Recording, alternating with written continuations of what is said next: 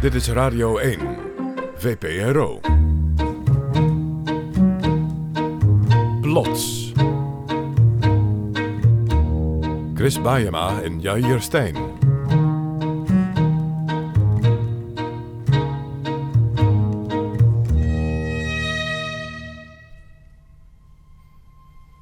Chris? Ja, wordt heel spannend, of niet? Nee, nee, nee, nee, Oh. nee. Kun jij tegen je verlies? Oeh, eigenlijk niet heel... Nou, ik heb het geleerd. Maar diep van binnen helemaal niet. Ik ben heel competitief. Ja? Ja, ik kan heel goed tegen mijn verlies. Ik kan alleen niet zo heel erg goed tegen één ding. en Dat is net niet winnen. Nee, dat is heel erg. Ja, Ik weet ook nog heel goed wanneer ik net wel won. Dat zijn de mooiste overwinningen. precies. Maar net niet. Oh, Maar het blijkt ook echt uit onderzoek. Dat is wel geestig. Ik weet niet of je er wel eens van gehoord hebt. Dat onderzoek onder Olympische Spelenwinnaars. Mensen die goud winnen zijn dolgelukkig.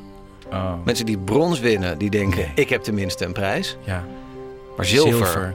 die kijken gewoon altijd... Als je, als je zou inzoomen met de camera, toch een beetje beteuterd.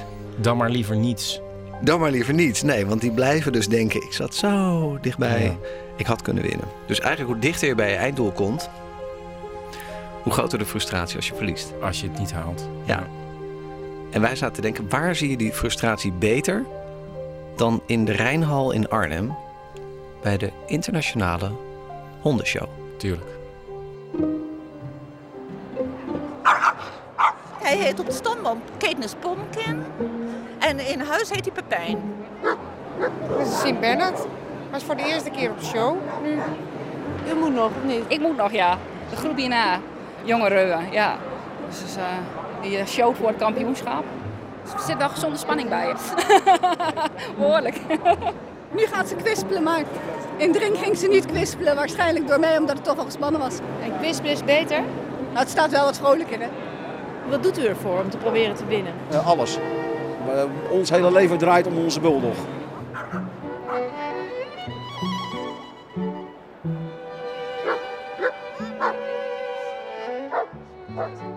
...2400 wind- en waterhonden, das- en zweethonden, pinchers, schnauzers, molossers en andere trouwviervoeters... dingen mee om de beste te worden van hun ras. Maar de dieren zijn niet altijd even competitief als hun baasjes. En dan kan het misgaan. Verslaggever Katinka Beer ging op zoek naar de bijna winnaar in het Tweede. gezelschap. U geworden?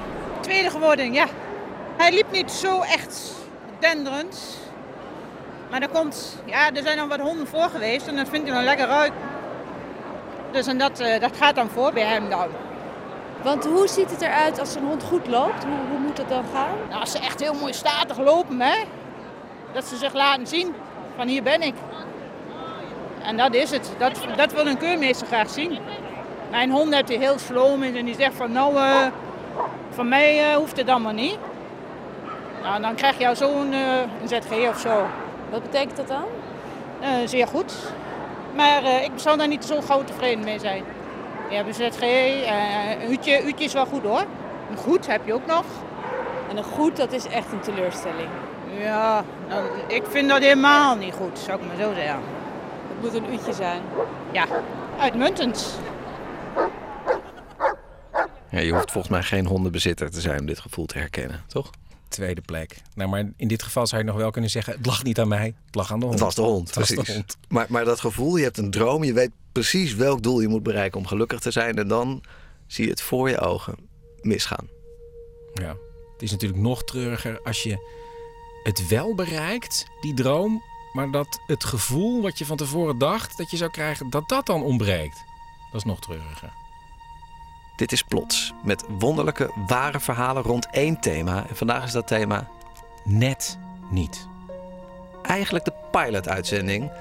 De nulde aflevering zou je kunnen zeggen van Plots. We hebben de verhalen ooit eerder uitgezonden, maar vandaag in nieuwe versie nog één keer. Vier mensen gaan vandaag volgen die dromen van erkenning, van de grote doorbraak, van de liefde of van een ander leven. Het doel lijkt zo dichtbij, maar blijkt net niet dichtbij genoeg. In de eerste acte het verhaal van een man die de top wel bereikte. Het hoogste punt van de wereld, maar het geluk was van korte duur. Acte 1, het hoogtepunt. Een verhaal gemaakt door Maartje Duin. Moet je je voorstellen dat je op de top van de Mount Everest hebt gestaan. Dan heb je voor de rest van je leven een verhaal. dan moet je keer op keer dezelfde vraag beantwoorden. Wat denk je als je zo dicht bij die top bent? Je denkt een minuut vooruit. Het is nu, oh jee, mijn schoenen moeten aan. Die zijn nog stervenskoud. Zorg ervoor dat je je waterbakje niet omgooit. Want als je je water verliest, ben je ook gezien. Want je moet natuurlijk veel drinken op hoogte. Ehm, mijn hemel blijft het nog lang koud als je weer aan het klimmen bent. Want die zon die blijft heel lang onder. Je gaat midden in de nacht weg. En uiteindelijk pas boven de Hillary Step. Dus dan een stukje, je hebt dus de Zuidtop. Dan klim je over een heel smal, prachtig graadje naar de Hillary Step. En dan kom je uiteindelijk op een vlak deel, weer een topgraad van Everest, die dan nog een heel eind doorloopt. En daar besef je van, kan toch niet waar zijn? Ik ben alle moeilijkheden voorbij. Het is nu alleen nog maar stap, stap, stap. Het weer slaat nog niet om. En daar kwam eigenlijk het moment dat ik in elkaar stortte. Zoiets van, ah, emoties. Brok in je keel, ijs van je kap weghalen en denken van, nee, dat kan niet. En dat was echt wel vlak, zeker nog een kwartier voordat ik echt op de daadwerkelijke top kwam. Dat vergeet ik nooit, dat, dat moment. Dat ik, toen ben ik gaan zitten bij mijn pikkeltje zo. Moet ik niet uitglijden hier. En toen denk ik, shit, wat verder. Nou, dan kom je op die top en daar wordt gehuild. Eh, koud, het was zo koud, maar het was helder.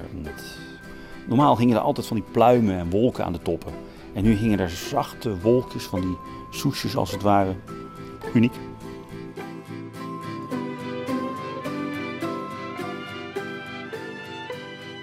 Dit is het verhaal van René de Bos. Een trouw FC Den Haag supporter met een buikje die aan zichzelf refereert als dat kleine bolle mannetje. Op 7 oktober 1990 staat hij op 8848 meter hoogte. Vraag hem niet hoe hij hier terecht is gekomen. Want dan zegt hij... Het is een heel saai verhaal, wil je het echt horen? Of... eh? Oké, kort dan. René is biochemisch analist in die tijd en bergbeklimmer in de weekends. Hij wil eigenlijk naar de Gasherbroem in Pakistan dat jaar en meldt zich aan bij een Franse expeditie. En toen kreeg ik een paar maanden later een briefje van... eh, we gaan niet naar Pakistan, maar we hebben een permit gekregen. Toen stond je nog op een lijst om... Dus die permits, ja, je moest een soort wachttijd. Hè? Je kon niet met alle teams tegelijk naar Everest. En toen ehm, kregen ze een permit voor Everest. En toen zei ik, nou, dat kan ik niet betalen. Dus. En Everest was ook totaal niet op mijn netvlies. Hoezo was Everest niet op jouw net? Omdat ik niet die ambitie had om zo nodig naar de top van de wereld te gaan. Maar Nepal, dat sprak me al jaren aan. Daar moest en zal ik een keer naartoe. En toen kreeg ik dat formuliertje. Toen werkte ik nog in het Zuiderziekenhuis dus. En ehm, ja, ik denk, dat was toen iets van 100.000 Franse francs. Wat uitkwam op 33 met kosten en alles erop en eraan 35.000 gulden. Dus ik heb dat foldertje weggegooid. En als het oud papier bij wijze van spreken een week eerder was gekomen, dan was ik misschien niet eens naar de Everest gegaan. Toen dacht ik op een gegeven moment in het ziekenhuis, ging ik erover praten, zei een, eh, een arts waar ik voor werkte, die zei van, joh, kunnen we dan geen sponsoring voor je krijgen? En die is gaan lobbyen. Toen kwam er een beetje sponsorgeld los. Toen heb ik dat foldertje gauw uit de oude kranten gehaald. En gezegd van, joh, mag ik mee? Toen zei ze, oh, je bent diegene van toen, ja. Kom eens een keer langs. Weet je, hier in de, bij de Alpenvereniging kwamen zelfs eh, opmerkingen in, de, in een van die, toen de tijd de hoogtelijn, nee hoe heet het nu? Hoogtelijn, toen de tijd de bergvriend of bergids. In het nieuws heb je zo'n kolom en er stond er iets van, eh, oh by the way, er schijnt ook een Nederlander op Everest onderweg te zijn, puntje, puntje, puntje.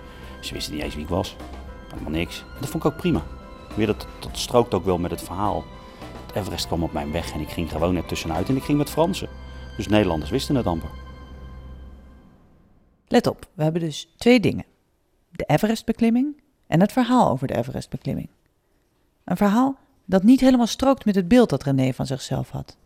Want ik ben van mening, en dat is totaal in tegenstrijd met wat sommige anderen zeggen, dat je ook heel veel kan genieten van een expeditie, ook al duurt die zelfs twee maanden, als je de top niet haalt. Maar op het moment dat je dan echt daar bent, denk je van, nu kan ik echt gaan vertellen dat ik het gehaald heb. Want dan is natuurlijk die Nederlander die, zoals het in de, de bergvriend van de NKBV stond, KNV, er schijnt ook een Nederlander op Everest te klimmen op het moment. Nee, die blijkt opeens op die top te staan. Dus al die, die, die puzzelstukjes als het ware, die vallen in elkaar van, yes, fuck, het is Everest man. Die staat op het allerhoogste punt van de wereld.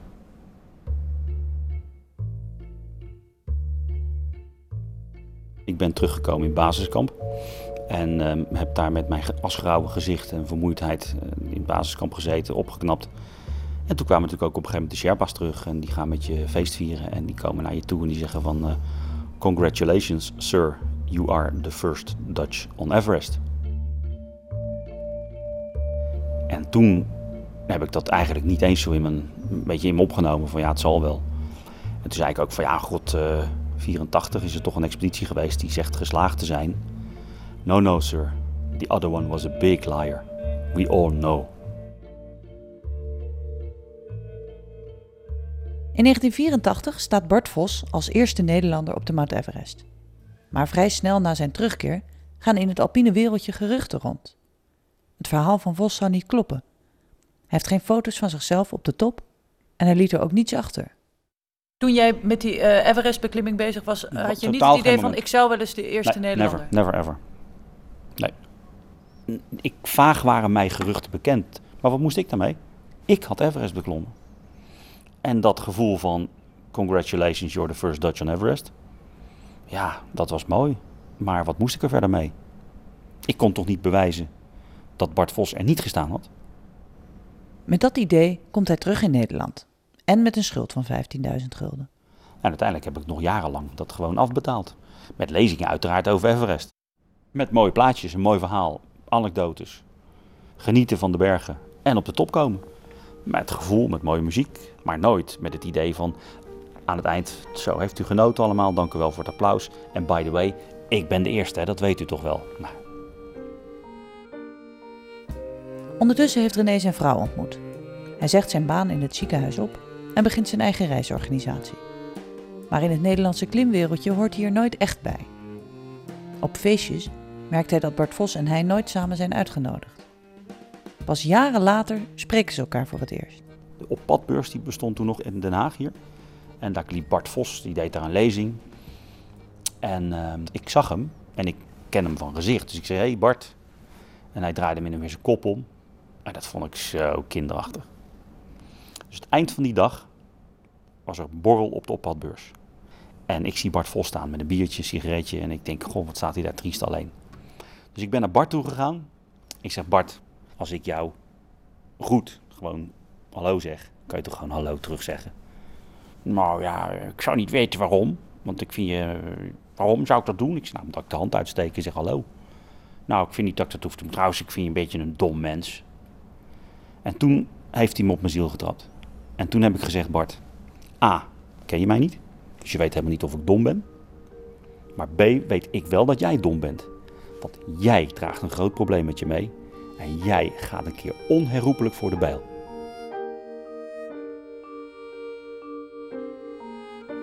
Vier jaar later, in 2001, komt het boek 1 meter Everest uit. Het is geschreven door Mariska Maurik, die in 84 mee was op de Everest-expeditie. Bart Vos, schrijft Maurik, heeft bij terugkomst in het basiskamp tegen haar gezegd dat hij de hoofdtop niet bereikt had. Een uitspraak die hij later herroept. Volgens Maurik is de zaak in de doofpot gestopt, omdat een geslaagde expeditie meer sponsorgeld opbrengt dan een mislukte. Vos spant daarop een bodemprocedure tegen haar aan wegens smaad. Tijdens het proces duiken walkie-talkie-opnames op waarop de stem van Vos te horen is. Hij zegt dat hij de hoofdtop niet heeft gehaald. De rechter vindt dat Maurik voldoende bewijs heeft en spreekt haar vrij. Over de prestaties van Vos doet de rechter geen uitspraken. Maar door alle media-aandacht heeft de publieke opinie zich tegen hem gekeerd. Ben jij toen daarna gevierd, in talkshows gevraagd, eh, de gerehabiliteerde nummer 1 die op de Everest heeft gestaan? Nee. Kijk, ik meen dat het uitspraak van die rechtszaak was in 2001. En ehm, ik kreeg dat in Nepal te horen. En dan ben je een hot item. Maar toen ik eenmaal terugkwam in Nederland, is dat natuurlijk van hot item alweer weggezakt. En toen is er niemand ingesprongen, geen eh, razende reporter, die zegt van, nou, ik wil nog wel eens een keer met die de Bos praten wat hij ervan vindt. Natuurlijk heb ik eh, zat mensen omheen gehad die zeggen, nee, jeetje man, je moet veel meer op die boeg van je schip gaan staan en schrijven van, hier is de zaak van de eerste Nederlandse Everest-beklimmer. Zeiden ze, je moet eens met een advocaat gaan praten of je daar niet op een gegeven moment... Kijk, Bart Vos heeft op een gegeven moment eh, volle zalen getrokken... omdat hij dan zogenaamd opeens de eerste Nederlander was. En toen zeiden ze van, ja, als jij dat dan had gedaan... toen je die Everest had beklommen, had je gelijk die schuld af kunnen betalen. Weet je, puur uit geldelijk gewin bijvoorbeeld. Nou, zo zit ik niet in elkaar. Nee, zo zit ik gewoon in elkaar. Tegelijkertijd was het toch ook wel een gevoel van, nou, Zo is het goed. Bart is ontmaskerd en ik ben nummer één klaar. Dat is maar ten dele officieel erkend. De Nepalese Klimmersbond heeft Vos van de lijst succesvolle klimmers geschrapt. Daar staat René nu als eerste Nederlander vermeld. Maar in Nederland geldt de NKBV, de Koninklijke Nederlandse Klim- en Bergsportvereniging, als het hoogste orgaan. En die hanteren als erecode: we geloven een klimmer op zijn woord. En hoe belangrijk is die erkenning van de Vereniging voor Bergsport voor In Nederland? Nou, geen idee. Weet je, wat- als je het heel sec bekijkt, dan zou je dus moeten zeggen van... er moet zo meteen in de encyclopedisch komen staan... René de Bos, eerste Nederlands Everest-beklimmer. Dat staat nu ook op websites en overal. Maar dat moet zo de historie in. Want zo is het. Jij gaat de boeken in. Dat is een goede vraag. Weet ik dus niet. Als de NKBV wordt als hoogste orgaan in Nederland wordt eh, gezien... en die zeggen we blijven Bart Vos geloven... dan zal ik wel de tweede blijven. Het ging, het, ging, het ging pas echt weer oprakelen op de oppadbeurs. Misschien was dat wel in 97. Waar Bart stond en me zo voor dom mensen uitmaakte. En toen dus de affaire Mariska Maurik. En toen dacht ik wel steeds vaker van... Jezus, wat is mij toch eigenlijk lange tijd een oor aangenaaid. En dat heeft mij wel op bepaalde momenten in, in een, eh, een soort van boosheid gebracht. Van ja, jeetje, het is toch God geklaagd dat mensen hem blijven geloven. En ik gewoon de eerste Nederlander ben. Weet je wat daar direct bij mij bij opkomt? Maar ik heb een heel gelukkig leven. Schat van een vrouw, schatten van kinderen. Bart is gescheiden. Hij heeft eh, wat minder leuk leven gehad. Hij kwam ook altijd wat triest over. Hij heeft altijd met het probleem geleefd. Moet je je voorstellen dat je dat dag in dag uit moet doen. Lijkt me niet leuk.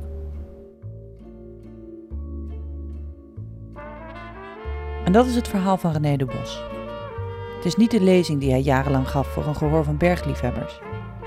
Niet het persbericht dat hij heeft verstuurd aan journalisten. Het is het verhaal wat je te horen krijgt als je met hem door de bergen loopt of naast hem zit in de kroeg. En dan nog alleen als je hem er naar vraagt. Ja, zoals ik het nu aan jou verteld heb. Ik heb nog niet gehuild. Nee, ja, natuurlijk doet het iets met je.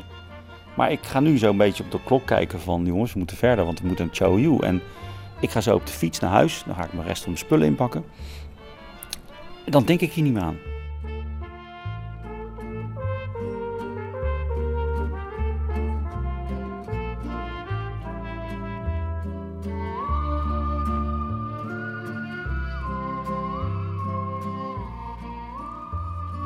Opnames voor dit verhaal vonden twee jaar geleden plaats. Bart Vos hebben we gebeld voor een reactie op dit verhaal. De woordenwisseling op de oppadbeurs kan hij zich nog steeds niet herinneren.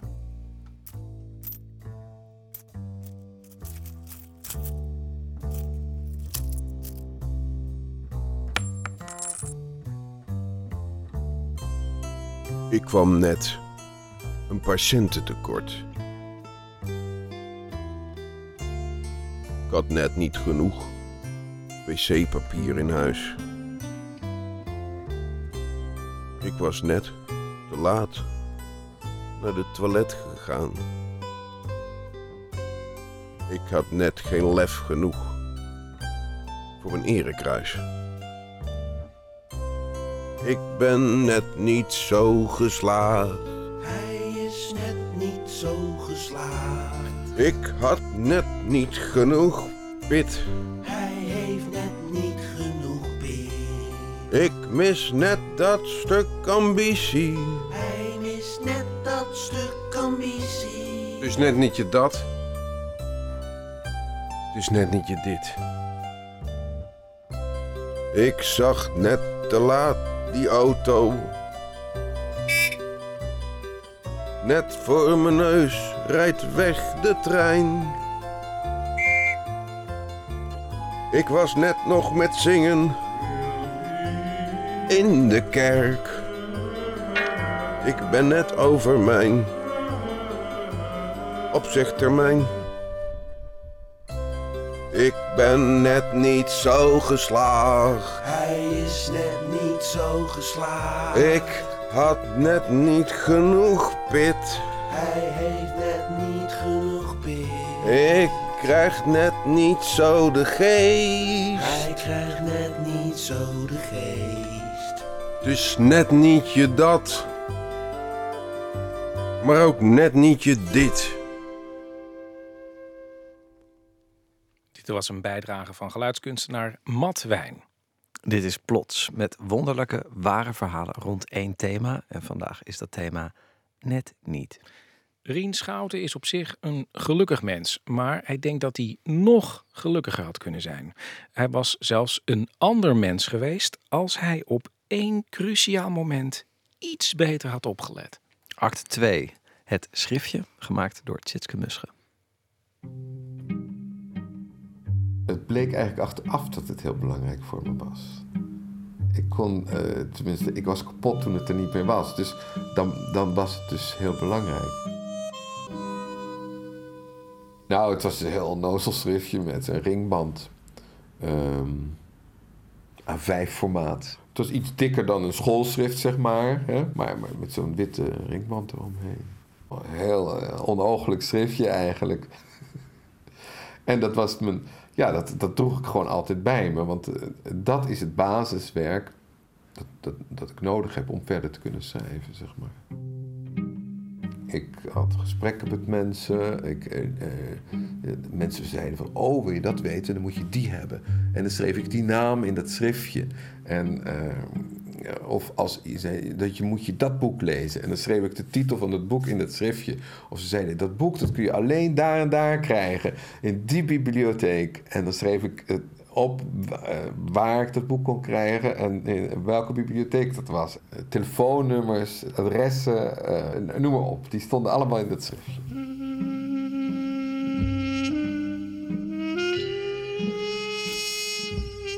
Toen moest ik iemand opzoeken in Hastings in, Engeland, een Italiaanse vriend. Dacht ik, mooi, dan ga ik daar in een hotelletje zitten en dan ga ik daar aan mijn proefschrift werken. Dus ik had een hotelletje met zicht op zee, een eenvoudige bed and breakfast.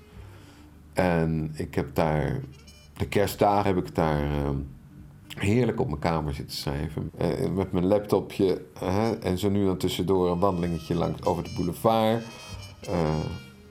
ja, het, voor mij is dat een, de, het beste kerstfeest dat je maar kunt hebben, zeg maar. ja, echt een stap gezet. Met een vrucht ging ik terug naar huis. Met een vrucht in mijn koffer.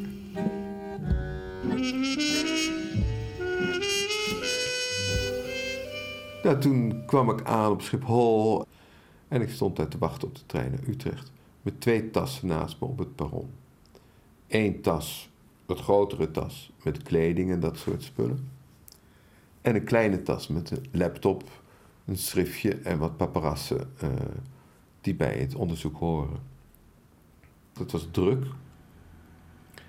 En uh, de trein kwam geloof ik nog met enige vertraging. Het was koud. Het was, ik stond daar niet prettig. Ik stond echt een beetje van het ene been op het andere. En uh, ja, ik keek wat om me heen. En tot op een gegeven moment naast me zag dat er nog maar één tas stond. Alleen de grote tas. Dus ik begon heen en weer te rennen over het perron. En ik rende die, die, die roltrap af naar beneden in de hal. Pakte een telefoon beet. Ik draaide 1 en 2. En ik zei, mijn schriftje, mijn schriftje. Oh, mijn schriftje. Ja, ik, ik, ik wist niet waar ik moest zoeken. Dus ik rende weer terug naar het perron. Is of hij daar misschien was. En weer naar beneden. En weer een, een telefoon kwam ik tegen. En weer 1 en 2 bellen. En ik, ik was gewoon echt in paniek. Ik dacht, verdorie, dat zal me toch niet gebeuren. Al dat denkwerk, al die bronnen, dat kun je niet meer terughalen. Onvervangbaar. Ik was ziek. Ik was buikpijn, hoofdpijn, afwisselend. Heel gek. Ik had twee uur buikpijn, twee uur hoofdpijn, twee uur buikpijn, twee uur hoofdpijn. Het ging maar zo. Ik denk dat het wel een week geduurd heeft. Verder gaan was eigenlijk het enige wat uh, mogelijk was. Maar door uh, een vriend van mij zei: nee, dat, dat heeft geen zin. Dat is ook niet, want dan word je dag in dag uit geconfronteerd met alles wat, uh, met het missen van datgene wat je al gedaan hebt. En je krijgt de frustratie Raak maar eens één A4'tje kwijt als je een brief geschreven hebt. En uh, ik ben gestopt met de proefschrift. Ja. ja. Wie was ik geweest als ik het proefschrift had kunnen afmaken? Dan was ik iemand geweest die meer inhoudelijk werk deed. Die, dan was, ik, was dat onderzoek doen, was mijn beroep geworden. Opeens denken aan, aan uh, dat is een hele oude film, over een anarchist in Parijs breekt juist de muren van zijn flat open. Die smijt zijn meubilair de straat op. Die wil denken, die wil, die wil uh, groeien, die wil uh, zich bevrijden van zijn, van zijn, van zijn keurslijf. En dan zie je die, die brave burgers in het flatje daarnaast, die, die, die niks anders doen dan onderhoud. Die gaan boodschappen doen en die eten, maar die groeien niet. Niet dat brave huisje, boompje, beestje, maar groei. En dat, dat uh, kom je tegen als je onderzoek doet, schrijft. Althans, voor mij zit het daarin. Hè? En uh, daar wil ik graag in verder.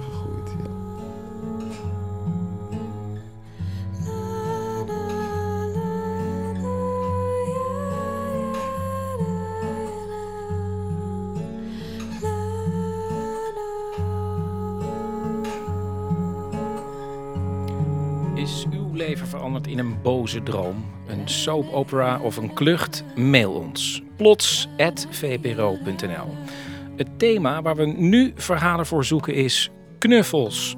Dus heeft u een wonderlijk waar verhaal meegemaakt met in de hoofdrol een knuffel? Mail ons uw verhaal. We gaan naar acte 3. Sommige mensen bereiken hun doelen net niet, omdat hun doelen gewoon niet haalbaar zijn. Ze verwachten misschien gewoon te veel, want je kunt niet alles hebben, ja hier. Ja, precies. Maar een beetje geluk in de liefde, dat lijkt toch niet te veel gevraagd. Tenminste, dat dacht een oud collega van me, Eline. En ze had er ook wel reden toe, want ze had een man van haar leven al gevonden toen ze 16 was. En het was wederzijds. Acte 3. Samen.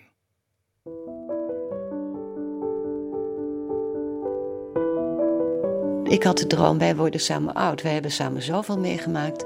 Wij kennen elkaar zo goed, dat kan niet meer stuk. De problemen die wij nu gaan krijgen, die kunnen we samen makkelijk oplossen, want we hebben het hele programma al een keertje gehad. En dat is de vergissing. Ik denk dat je te veel voorbij gaat aan basisgevoelens bij jezelf. Die toen, hè, waar je toen niet gelukkig mee was, dat verandert niet, omdat je als mens niet wezenlijk verandert. Eline en ik werkten samen bij de omroep. Zij als redacteur, ik als verslaggever. Vreemd hoe je jarenlang tegenover iemand kan zitten, acht uur per dag, zonder dat je iemand echt leert kennen. Pas na twee jaar hoorde ik voor het eerst over haar levensverhaal. En pas toen ze met pensioen was, jaren later, durfde ik er voor het eerst met haar over te praten. Dit was in 1966. Ik was pas twintig. En dat was toen nog lang haar en slordig. En uh, dat begon toen al. En uh, wij hadden ons voor deze gelegenheid wel heel keurig gemaakt. Zoals je op deze foto's ziet, had mijn man zijn haar heel kort geknipt. Ik was sowieso heel kort. Dit is hier op het stadhuis, gaan we naar binnen. Ik weet nog dat we ook al een soort aanvaring hadden met z'n tweeën, omdat hij riep van uh, je moet lachen voor de foto. En dat ik zei, hoezo moet ik lachen voor de foto? Wat een flauwekul, dat wil ik helemaal niet. Weet je wel, iedereen gespannen en nerveus. En het, uh, maar dat zie je dus ook. Ik lach dus bijna nergens. Ja, ja. Kijk, dit was achter in de auto. Had je dan het idee van dit is de wagen, dit is, ik heb hem gevonden, ik hoef niet meer verder te zoeken? Ja, dat dacht ik echt. Ja, dat, dat, dat herinner ik me nog wel. Dat ik wel dacht dat hij de ware liefde was. Ik wist wel zeker dat we dat, dat met z'n tweeën verder zouden doen. Ja, dat stond wel vast. Waar werd je in eerste instantie verliefd op? Uiterlijke dingen, denk ik toch wel. Ja, een, een leuke jongen om te zien, een lange blonde jongen. En uh, heel populair. En, uh, en, en wat ik ook leuk vond, waar wij woonden, was een groot dorp. En ik was al heel erg beïnvloed door de Leidspleinjeugd in Amsterdam, wat in die plaats toch een beetje vreemd was. Dus ik liep altijd al in het zwart en uh, samen met een vriendin. En hij kwam uit Rotterdam en hij was ook een van de uitzonderingen met lang haar. Ik denk dat dat heel erg een rol speelde. Wat voor een idee had je dat toen? Had je een soort toekomst? Nou, ik had, ja, toekomstbeeld was eigenlijk helemaal niet zo, zo gunstig. Ik had er rare voorgevoelens bij dat het helemaal niet zo goed zou gaan. Maar ik was zo verliefd, ik wilde dat toch per se. Dus het is heel tegenstrijdig en ik heb dat toen weggeschoven. Even nadenken hoor. We zijn in 66 getrouwd, dus officieel eind 71 gescheiden. Ja, dus precies vijf jaar getrouwd geweest. Ik miste uh, toch een soort diepgang. Ik zat altijd door te vragen en ik wilde altijd dingen weten, ook over hem. En dat ging hem gewoon veel te ver, daar had hij geen zin in. En zei hij, dat kan ik niet. En ik bleef dan altijd met een wat leeg gevoel zitten. In Amsterdam is het pas echt uh, fout gelopen. Want toen, uh, dat was zo'n situatie, we gingen heel veel uit naar het café dan. Nou ja, en naar feesten en met mensen. En uh, ja, dan ontmoet je dan iemand. En ik weet wel dat ik daar toen een beetje verliefd werd. En dat ik daar toen ben blijven slapen. En dat hij dat ook prima vond. Maar achteraf gezien, um, ja, is dat natuurlijk toch een beetje het begin van het einde. En hij deed dat ook wel zo af en toe. Toen merkte ik zelf dat ik toch ook steeds meer behoefte kreeg om gewoon vrij te zijn. En uh, nou, ik, ik wilde niet meer. Ik had op een bepaald moment besloten, ik wil alleen. En toen hebben we afgesproken met z'n tweeën dat we vrienden zouden blijven. En dat is misschien wel de beste afspraak die we gemaakt hebben. Want dat is uh, altijd zo geweest. We waren eigenlijk altijd mijn beste maatje geweest toen we eenmaal uit elkaar waren. In de jaren die volgen rond Eline een studie af. Ze krijgt een baan bij de VPRO, waar ik haar later zal ontmoeten. Rob reist intussen de wereld rond als fotograaf, begint een restaurant en bouwt een boerderij in Limburg. In 1995 zijn ze 24 jaar gescheiden. Rob heeft in die tijd een paar lange relaties gehad, terwijl die van Eline stevast na korte tijd strandde. Ik had inmiddels een huis in de Belmen en uh, daar moest van alles aan gebeuren. Dus toen zei hij, weet je wat, ik kom wel bij jou een beetje timmeren en opknappen en verven. En dat was zo gezellig, ik vond het zo leuk. En dat was allemaal nog op afstand van elkaar, maar we gingen wel lekker weer stappen en gezellige dingen doen. En veel heftige discussies, ik vond het altijd heerlijk. En uh, hij was heel geestig, heel adrem en heel, waren ook wel veel grappen die ik al kende, maar dat maakte niet uit. En toen zei hij, nou ja, ik heb het hier wel weer gezien, ik ga weer terug. En toen dacht ik, ja, maar natuurlijk helemaal niet.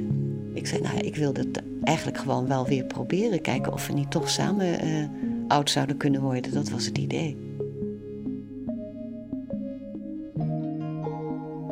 De tweede keer was dus, uh, even denken, in uh, 2000. Dus dat was 34 jaar later. Dus ik was, hoe oud was ik? 55. Op de nieuwe trouwfoto's uit 2000 zien Rob en Eline er trots uit. Bijna verbaasd gelukkig als je naar die foto's kijkt, dan uh, zie je toch wel vrolijke foto's. Het is wel lachen. Het is wel van, wat doen we hier? Ze spreken af dat Eline door de week in Amsterdam slaapt, dicht bij haar werk. In de weekenden zien ze elkaar in Limburg. De eerste jaren was wel heel gezellig. Uh, hij kookte altijd, hij deed de huishouden, wat ik ook heerlijk vond. Wat hij vroeger bijvoorbeeld ook niet deed, hè? dat was al een enorme verbetering. Dus dat ging eigenlijk wel heel goed. En toen, uh, toen gaandeweg merkte ik aan mezelf dat ik. Uh, dat er toch weer een soort onvrede kwam. En ja, ik, wilde op reis, ik wilde dingen doen die hij niet wilde. En dan kreeg ik steeds meer zorgen, kreeg aanvaringen. En toen na een half jaar of zo toch wel gedoe. En dan moet je je voorstellen, dan zit ik dus de helft van de week in Amsterdam en de andere helft in Limburg. Amsterdam is dan, ga je ervaren als een soort bevrijding van de relatie. En ik werd dus prompt verliefd op ook een oude liefde, moet ik wel zeggen. En daarna werd het dus heel verdrietig, want hij vond dat natuurlijk vreselijk. Uh, dus dat was uh, in de auto op en neer reizen. Ik geloof dat ik twee jaar lang in de auto gehuild heb. Van Amsterdam naar Limburg en weer terug. En niet weten wat ik moest doen en enorme wanhoop.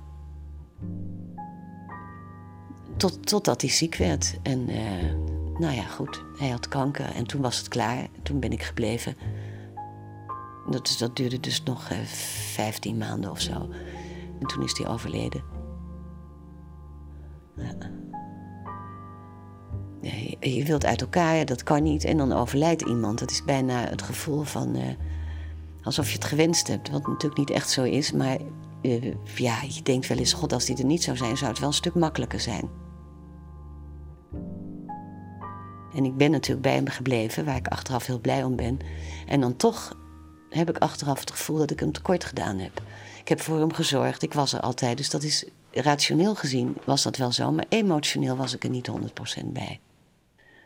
En ik heb altijd het beeld dat hij daar op bed zat. Hij heeft het ook nog heel leuk gehad hoor, de laatste jaar.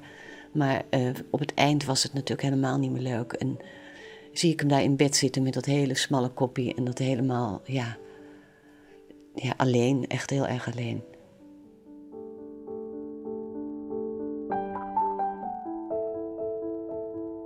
Wat ik zeker weet is dat ik van hem hield. Wat ik zeker weet is dat ik het heel graag wilde en dat hij ook van mij hield en het heel graag wilde. Ja, dan denk je toch, dan heeft het alles in zich om te kunnen slagen. Na de dood van Rob blijft Eline in Limburg wonen, in het huis dat Rob had verbouwd. Tegenwoordig ben ik natuurlijk veel thuis en alles ademt zijn smaak, zijn. Uh, ik heb het nu langzaam het huis tot mijn huis eh, gemaakt, maar blijft toch wel dat het uh, alles van hem daar is en dat hij daar gewoon is in mijn beleving. En ik dan steeds weer denk aan de onbereikbaarheid en de eenzaamheid. En het was natuurlijk op het eind ook vooral zijn eenzaamheid, hè? ook die van mij, dat je elkaar niet kan bereiken. Dat is dus iets wat niet verandert. Hoe verklaar je voor jezelf dat je, als je eigenlijk eenzaam voelde en dat je elkaar niet helemaal kon, kon bereiken, dat je bijna een leven lang om elkaar heen bent blijven cirkelen? Het is iemand met wie je je ouders gedeeld hebt, met wie je een deel van je jeugd zelfs gedeeld hebt. Hè? En we hebben ontzettend veel plezier gehad samen. En de relaties die ik gehad heb in die tussentijd, waren in die periode van 30 jaar, dat waren eigenlijk ook nauwelijks echte relaties. Ik heb één keer vrij intensief negen maanden met iemand ook gewoond en uh, dat liep ook niet goed af. Nee, ik denk dat dat iets in mij is, dat ik die, die intimiteit op de een of andere manier, die je waarschijnlijk toch nodig hebt om het samen goed te hebben, dat ik die nooit bereikt heb met, met een jongen.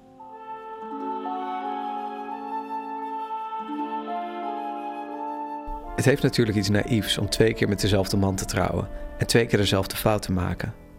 En toch snap ik het wel. Ik vind het wel mooi dat ze haar gevoel heeft gevolgd, tegen beter weten in. En nog heeft Eline de hoop niet opgegeven dat ze Rob kan bereiken, zelfs nu hij niet meer leeft. Hij is gecremeerd en zijn urn is uh, ergens in een muur bijgezet. En daar is nog een plek. En ik heb vanaf het begin gezegd, daar wil ik bij. Met mijn as daar bij zijn urn. Uh, ja, dat is samen. Ja, geen twijfel.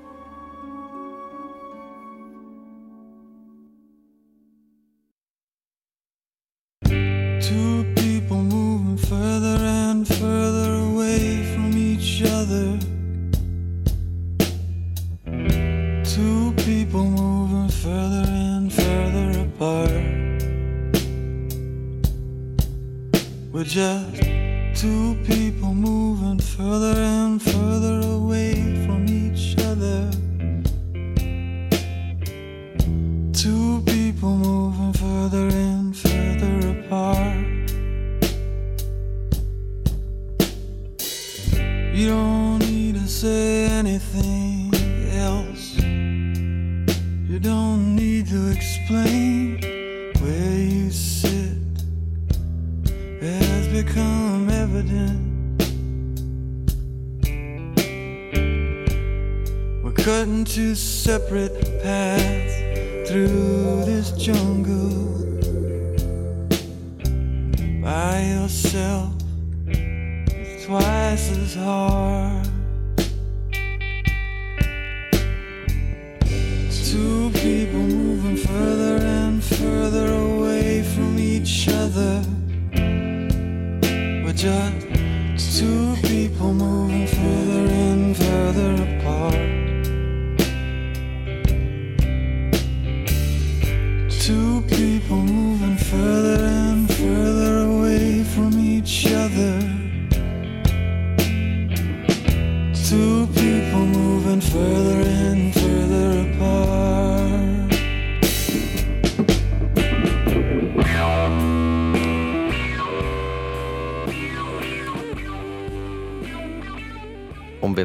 privacy heb ik de namen van de hoofdpersonen in het verhaal dat u net hoorde veranderd.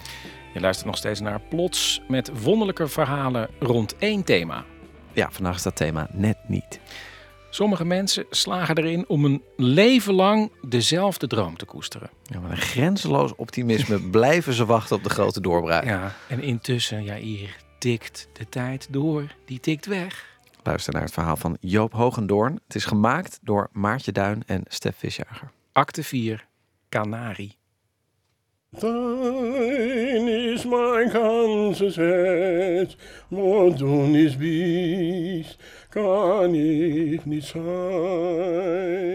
En dan komt het bij degene die eigenlijk de jury die moet beslissen. Daar zitten eigenlijk twee padvinders. Die kijken je, kijken met een paar droge ogen aan, net als je zegt, wat moet je hier? hè? Die uitdrukking. Ik ga zingen. Man. En dan zeg ik, ga niet maar. Bonjour, bonjour. Waarom bent u nooit doorgebroken? Omdat ik mijn gezicht niet mee heb.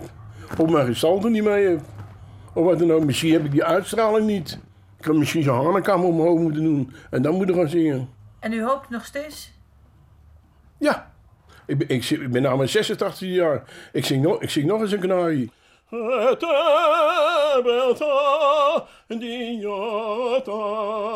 Ik heb nog één kans. Ik zing bij mijn, met mijn kleinzoon in Oostenrijk. Dat wordt een, een drukke bru- bruiloft. En als het dan niet gebeurt, dan ga ik als een, als een vlammetje ga ik gewoon uit.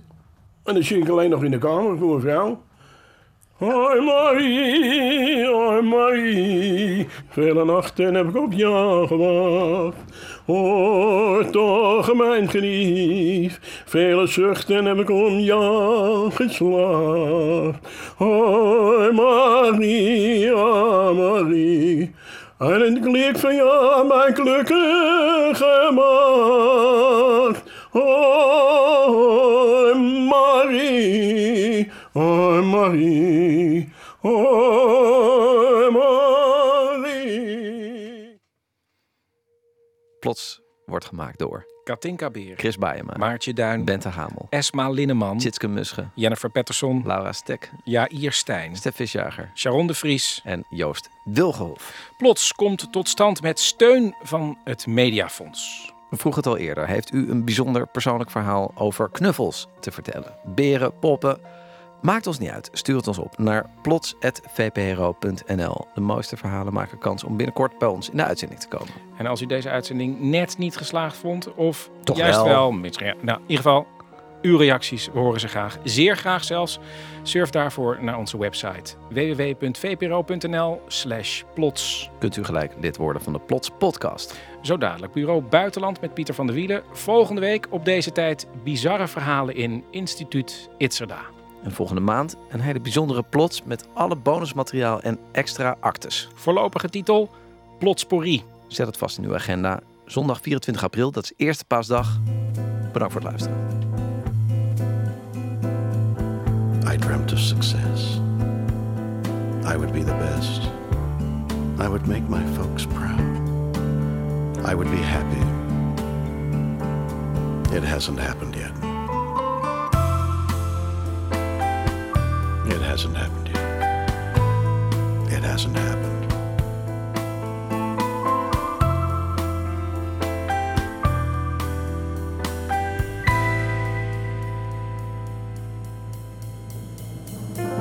Yes, there are nods in my direction, clap of hands, a knowing smile. But still, I'm scared again. I'm scared again. I'm scared again. Foot slipped. Pebbles fall, and so did I. Almost. I'm high. On Yosemite. The big gray wall. Fear of falling. Where to put my foot next. This failure. I'm afraid I'm gonna fall. We had one with the mountain. I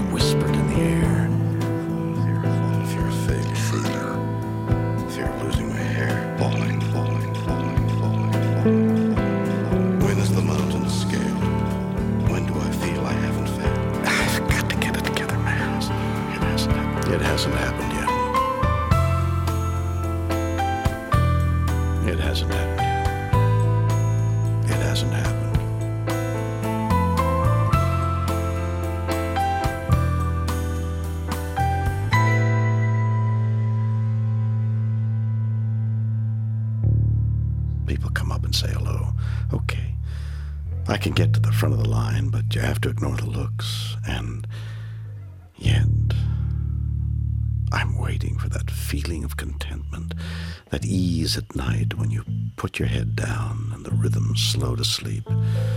My head sways and eyes start awake. I'm there, not halfway between sleep and death, but looking into eyes wide open, trying to remember what I might have done, should have done. At my age, I need serenity. I need peace.